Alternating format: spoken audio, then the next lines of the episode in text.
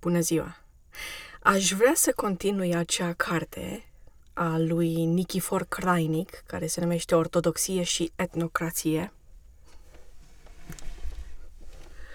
Pentru că sunt foarte um, impresionată cu teoria lui și aș vrea ca să aflu mai mult. Um, a, unele pagini nu prea sunt clare, deci s-ar putea să citesc greșit, dar oricum, eu o să o citesc. Aceasta este capitolul 2, care se numește Omul eroic, din cartea Ortodoxie și etnocrație a lui Nikifor Krainic. Scriind acest titlu, nu mă gândesc cu din adinsul la un erou anumit din istorie sau din actualitate, deși istoria e lucrul eroilor, iar actualitatea nu e lipsită de flacăra energiei lor. Din aceea, ce știm cu toții, voi căuta să desprind uh, liniile de contur ale eroismului, îndeopște să, și să lămuresc nevoia de el pentru vremea noastră. E adevărat că lava se exprimă prin vulcani și eroismul se încarnează în înși exemplari ai omenirii, dar nu e mai puțin adevărat că duhul eroic poate ajunge bun comun al unei generații sau al unui popor întreg.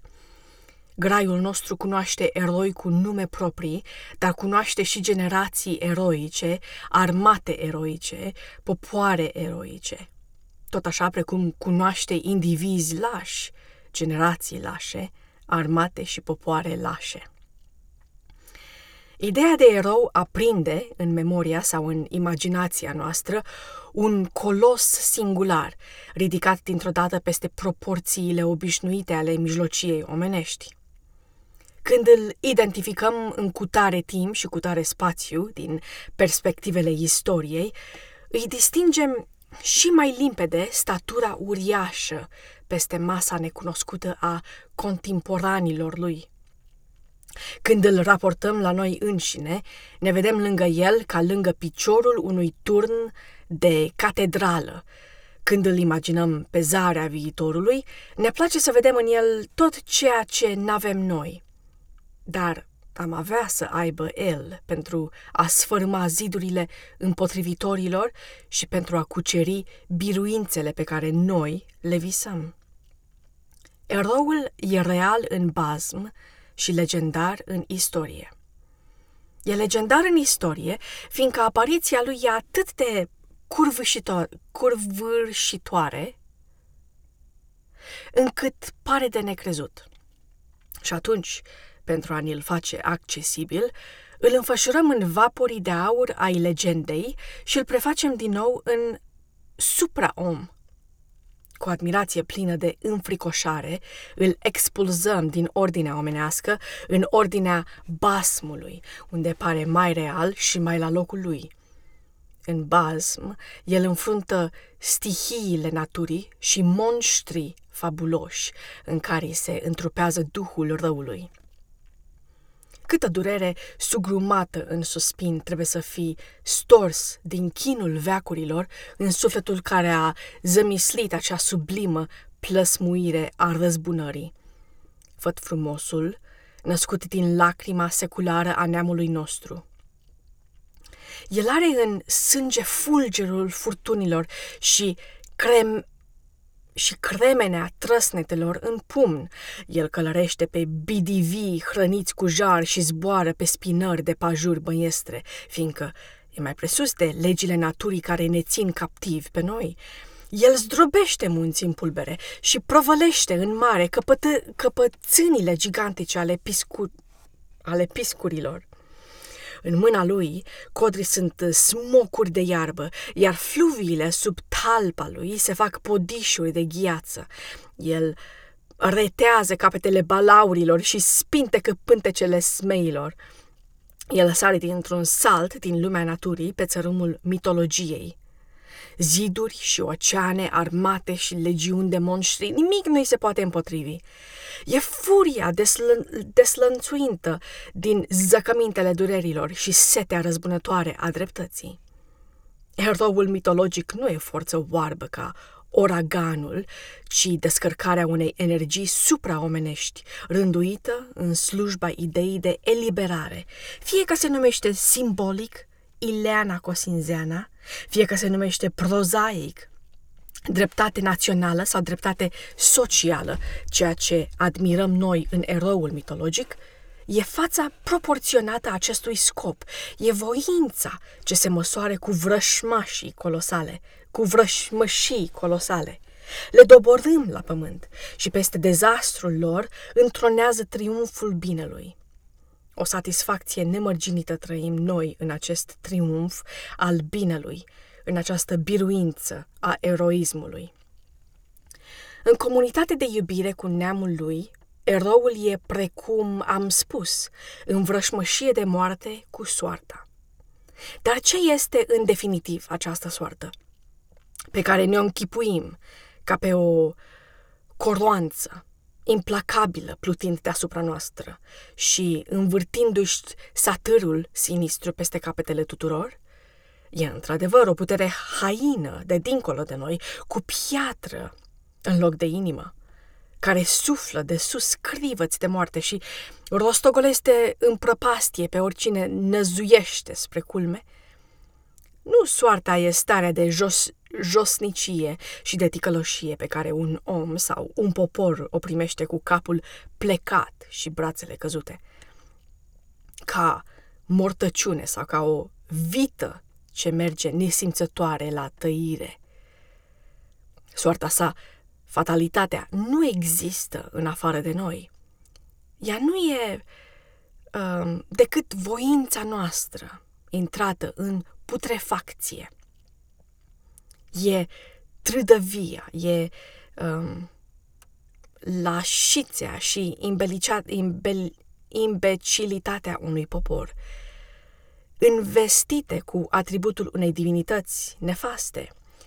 E idolul dezagregării morale și um, poate face care terorizează pe avortorii vieții, dar niciodată pe oamenii întregi. A fi fatalist înseamnă a te preda, fără să lupți, fără să schițezi un gest de apărare. În natură nu există fantasm. Nici măgarii nu sunt fataliști, fiindcă dau din coadă sau să apere de muște, să se apere de muște. Nici oile nu sunt fataliste, fiindcă se um, scarpină de paraziți.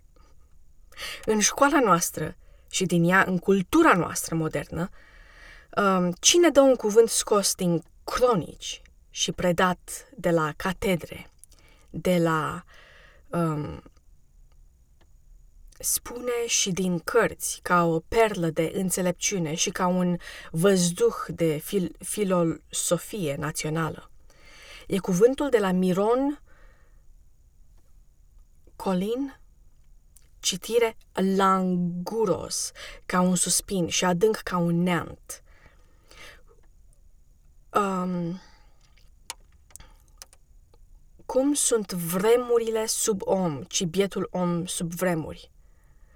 Că nu sunt vremurile sub om, ci bietul om sub vremi. El a, a avut un atât de mult încât a devenit un fel de proverb. Uh, unul vrea să filozofeze când a pierdut la cărți sau la um, întrupat iubita, îl repetă cu adâncă convingere și respect. Am tot evlavia pentru marele cronicar, dar eu nu cred că, în clipa când a scăpat din iscusita pană, această floare de stil, i-a trecut măcar prin gând că ea va deveni lozinca fal- fatalității naționale și cloroformul dezastrelor pe care le acceptăm și al înjosirilor pe care le înghițim. Cuvântul lui Miron Costin, așa îl cheamă, Miron Costin, nu e nici creștin și nu e nici românesc. Cuvântul a fost cum în citire, languros, ca un suspin, nu, cum sunt vremile sub om și bietul om sub vremi. Deci cuvântul lui Miron Costin nu e nici creștin și nu e nici românesc. Nu e creștin, fiindcă pentru creștinism nu există soartă și nu există fatalitate. Omul e faptură liberă. Neamurile sunt fapturi libere, soarta omul și-o fău, făurește, soarta neamurile și-o făulesc. Cu ajutorul lui Dumnezeu ne făurim o soartă bună, împotriva lui ne făurim o soartă nenorocită. Munții de obstacole de a apăra, de a apărea în fața omului creștin, creștinismului, îi poruncește îndrăzneală fără margini, abisuri de primejdii de a apărea. El îi însuflă încredere nebună în biruință. Cine a spus oare că dacă am avea credință, măcar cât grăuntele de muștar, poate că mutăm munții din loc? Și cine a rostit în urechea pământului îndemnul eroic? Îndrăzniți, eu am biruit lumea. Dacă Isus ar fi fost fatalist, creștinismul n-ar fi existat. El e fapta unei îndrăznelii fără margini. Câțiva pescari și vameși din Galileea au dărâmat Imperiul Roman. Mii și mii de martiri și-au răsucit trupurile în flăcări și tot atâția sfinți și eroi au, spu- au spart vremurile, au zdrobit fatalitățile și au schimbat fața pământului. Creștinismul e cultul îndrăznelii fără limită și izvorul de inspirație al celui mai nobil eroism. Cuvântul lui Miron Costin nu e creștin și nu e românesc. Românesc e acel clopot de alarmă și acel tulnic eroic ce a răsunat odată de la poalele bucegilor. Deșteaptă-te, române, croiește-ți altă soartă. Pentru această singură vorbă, croiește-ți altă soartă. Andrei Mureșanu e vretnic să trăiască memoria tuturor generațiilor. Strigătul lui nu e smuls dintr-o adâncă umilință și e refuzul bărbătesc al unui neam de a se deda în înjosiri nevretnice de tăria lui. Croiește-ți altă soartă. E marele răspuns românesc la porunca Mântuitorului. Îndrăzniți! Eu am biruit lumea. Un singur lucru văd eu ridicându-se ca o șiră de carpați peste orizontul cu atâtea depresiuni al istoriei noastre. Îndrăzneala. Ce-ar fi fost dacă Ștefan n-ar fi avut îndrăzneală, dacă Mihai Vodă n-ar fi avut îndrăzneală, dacă Tudor din Vladimir n-ar fi avut îndrăzneală, dacă Avram Iancu n-ar fi avut îndrăzneală? Ce-ar fi fost dacă generația de la 1859 ar fi fost lașă? Dacă generația de la 1877 ar fi fost lașă? Dacă generația de la 1916 ar fi fost lașă? Ce-ar fi fost dacă Gheorghe, Lazar și Eliade n-ar fi avut îndrăzneală, dacă Bălcescu și Eminescu n-ar fi avut îndrăzneală? Îndrăzneala eroului creează istoria, îndrăzneala martirului o consfințește, îndrăzneala geniului o lămurește. Eroul, geniul și sfântul sunt cele trei măsuri supreme ale puterii omenești. Fiecare dintre ei întrece nemăsurat statuta omului mijlociu. Eroul creează evenimentele, geniul creează epocile spirituale, sfântul o nouă ordine morală. Ceea ce le este comun e plusul de viață pe care îl dăruiesc omenirii. Hristos a venit în lume pentru două lucruri – pentru ca lumea să aibă viață și pentru ca ea să aibă și mai multă viață.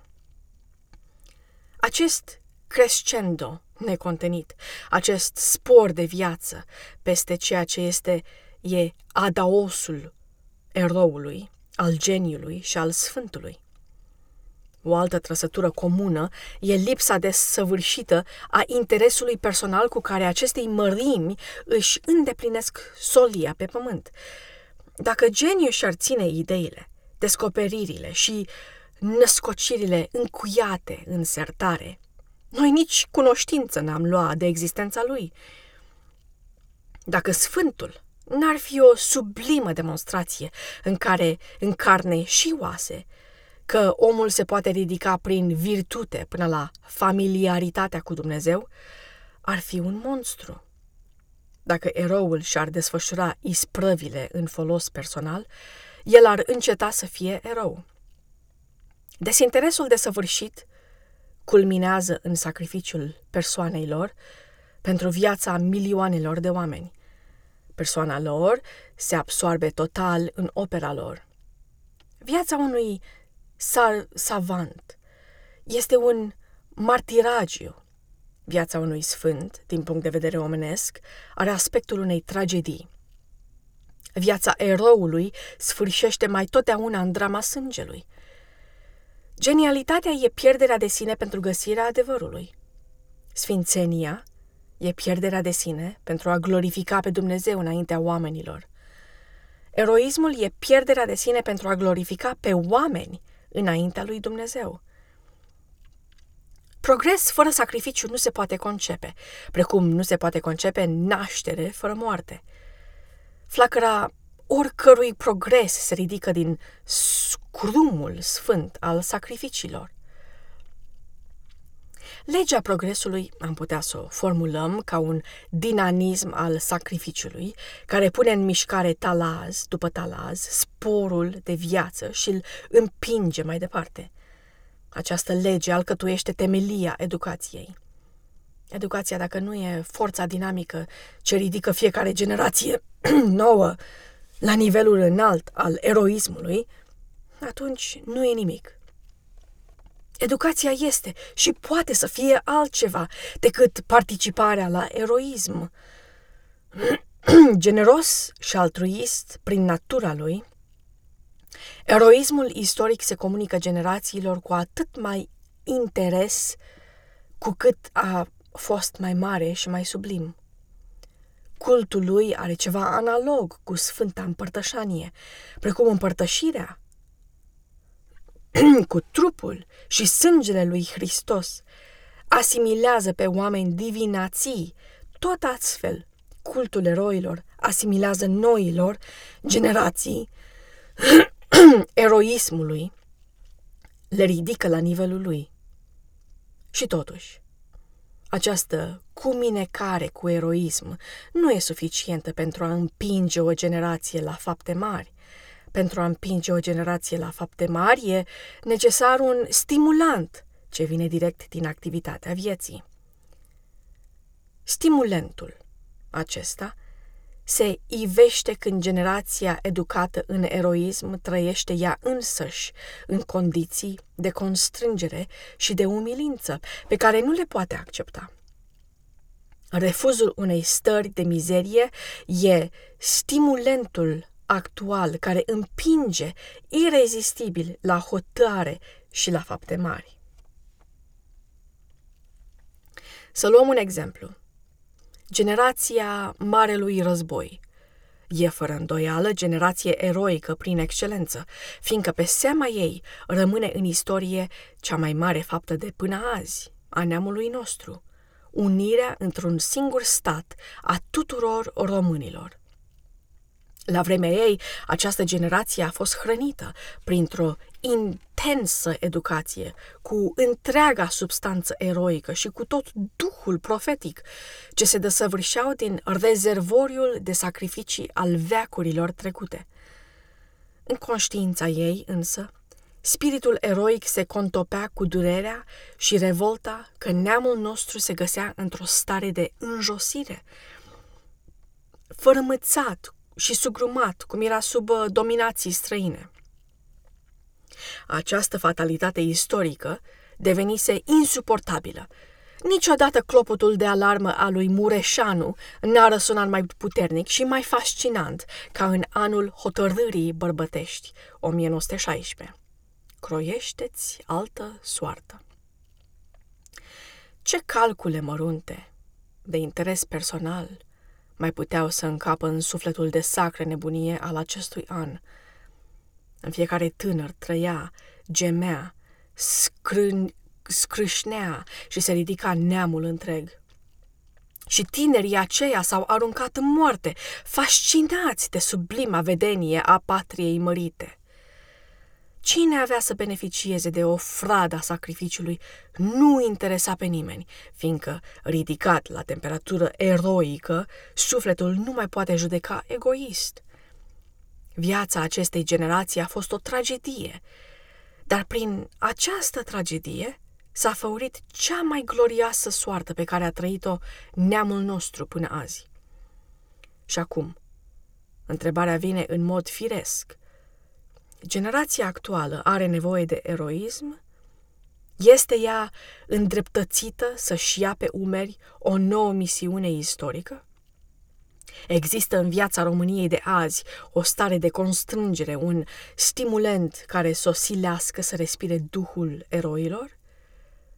Răspunsul acestor întrebări îl dă psihologia noului tineret – el trăiește o stare sufletească aparte, pe care mulți dintre noi nu înțelegem sau nu vrem să o înțelegem.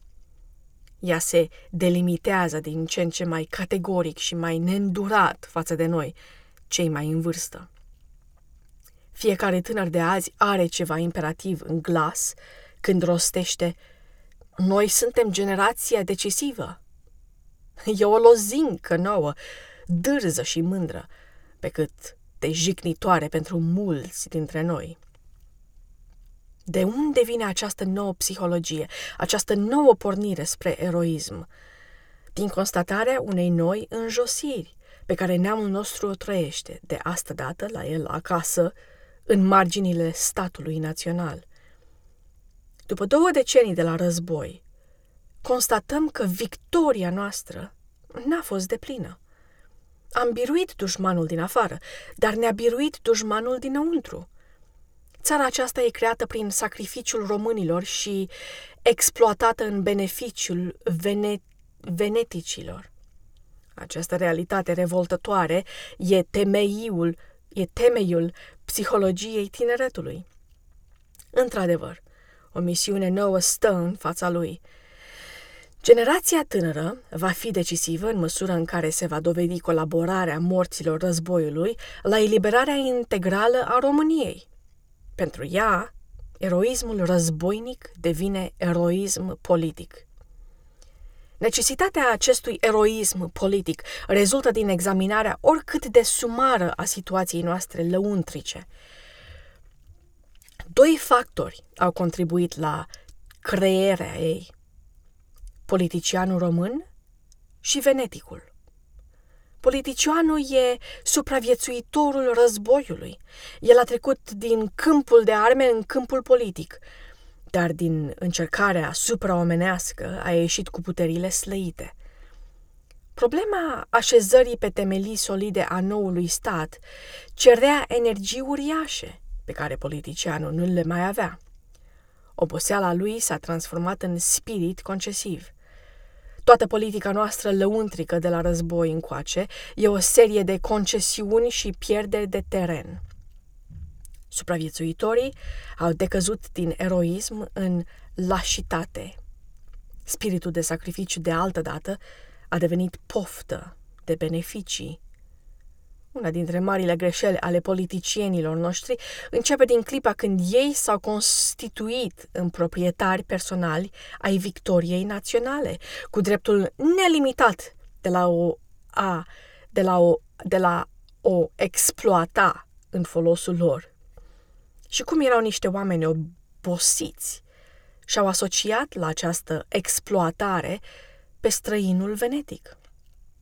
Dezastru pe care îl trăim constă din acest proces de trecere a victoriei naționale în exploatarea Asociației Democrato-Iudaice.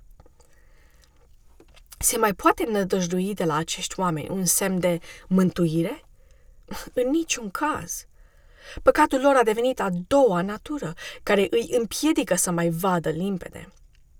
Ce dovadă mai vie uh, a acestui trist adevăr decât conflictul aprins între pătura conducătoare a țării și generația tânără? Conflictul pune față în față cu două mentalități antagoniste, mentalitatea democratică și mentalitatea naționalistă. Una își apară cu violentă, cu violența, fără de legerii, beneficiile acăpărate în tovărășia veneticului. Alta vrea eliberarea lor prin sacrificiu, pe seama neamului trădat și spoliat. Fața României de mâine atârnă de rezultatul acestei ciocniri între cele două mentalități antagoniste. Lupta e grea, fiindcă naționalismul are în față coaliția puternică a tuturor beneficiilor. Ea ne apare și mai grea, dar ne gândim că zdrobirea coaliției nu înseamnă încă o biruință definitivă. O problemă nouă se va ivi imediat.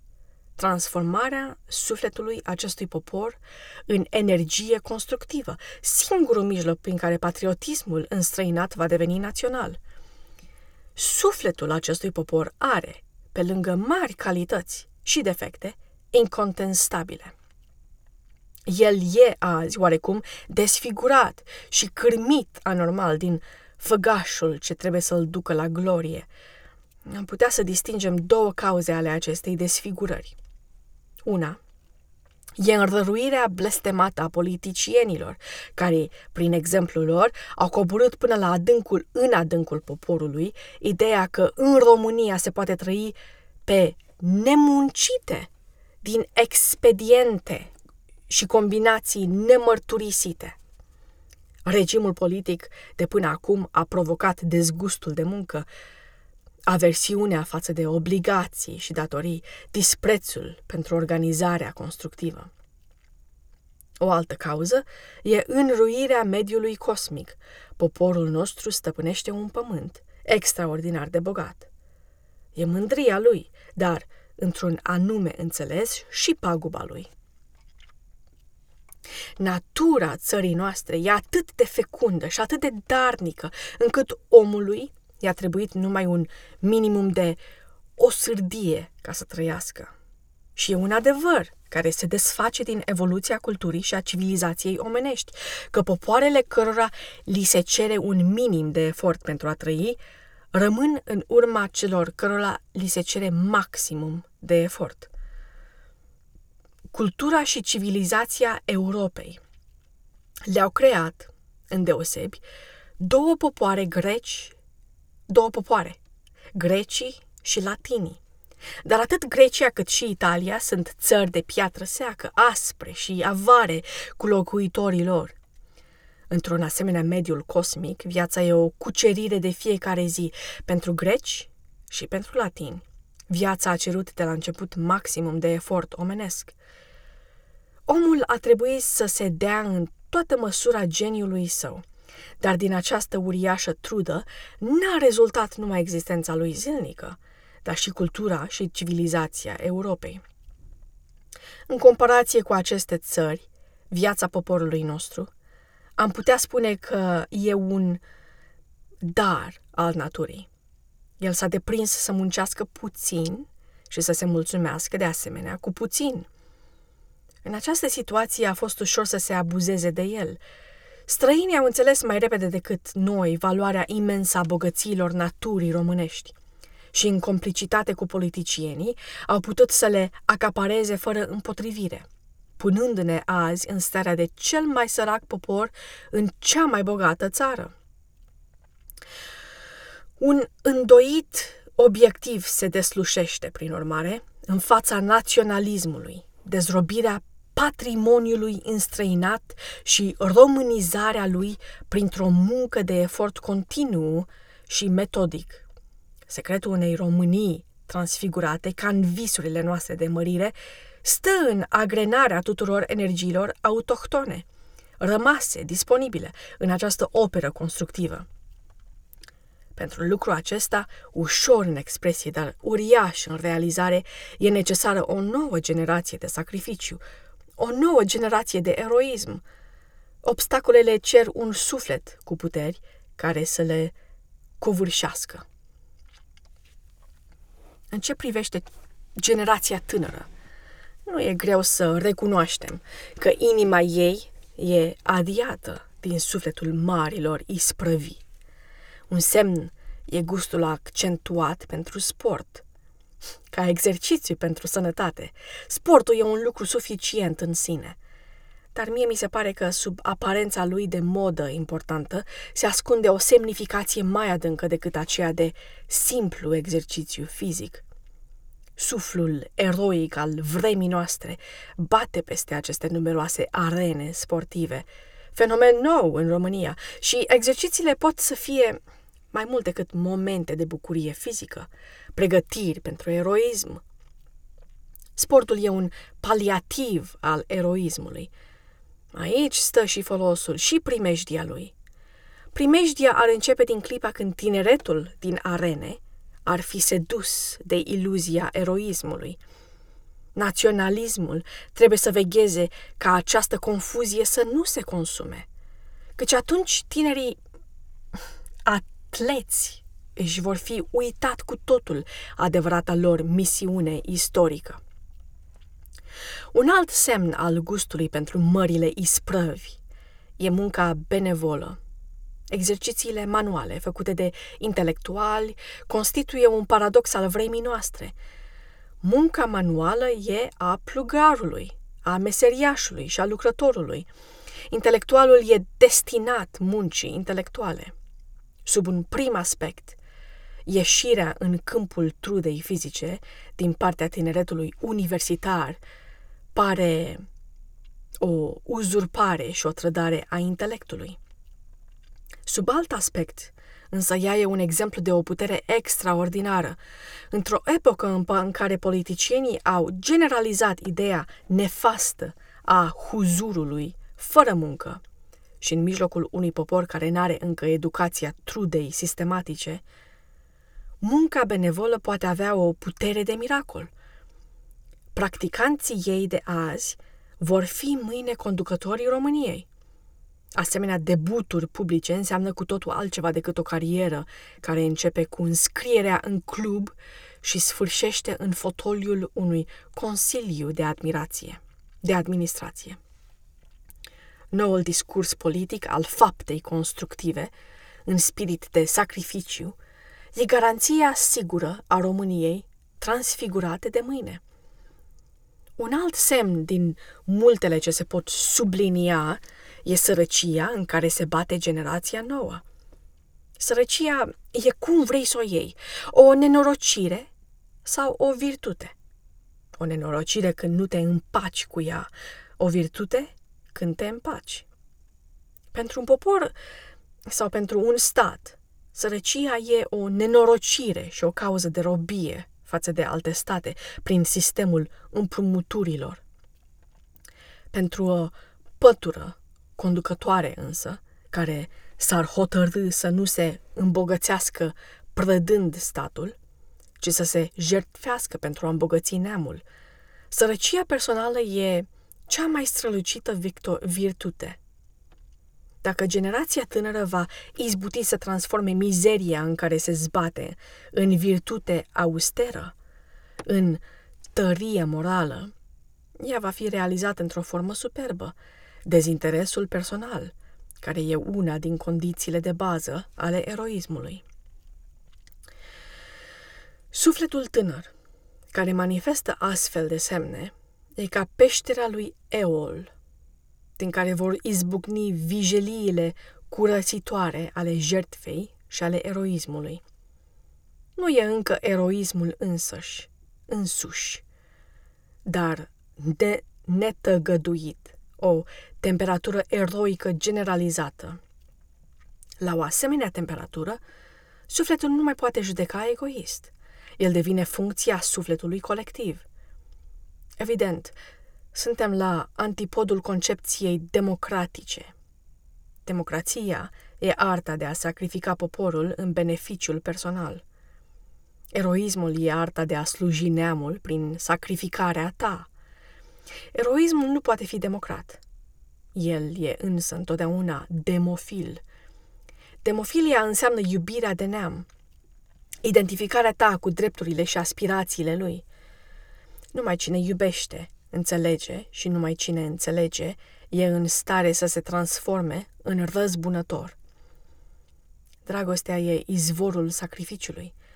Dacă Hristos n-ar fi iubit, nu s-ar fi lăsat răstignit, căci nu te iubește cu adevărat decât cine suferă cu tine de durerea ta. În spiritualitatea creștină sunt oameni care iubesc atât de intens pe Iisus Hristos și se confundă atât de adânc în suferința Lui, încât trupurile lor reproduc în tocmai drama răstignitului pe cruce. Brațele și picioarele lor picură sânge, aevea de parcă în ele s-ar bate piroanele Golgotei. Fruntea le asurdă broboanele roșii, ca și cum ar purta cununa de spini.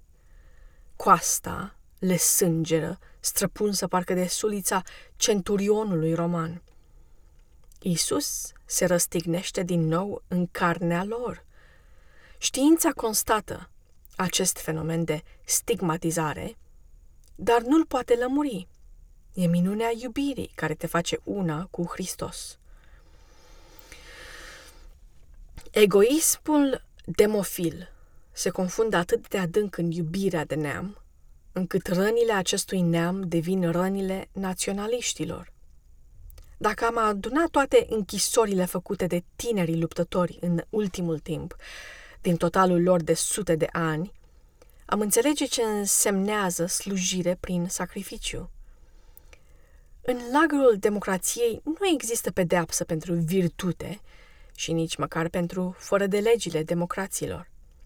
Există, fără îndoială, o golgotă a generației tinere, fiindcă în carnea ei sângeră stigmatele unui neam întreg.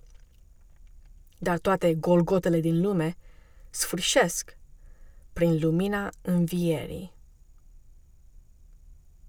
Sfârșitul capitolului 2 al lui Nikifor Crainic Ortodoxie și etnocrație. Citit de Ana Taloș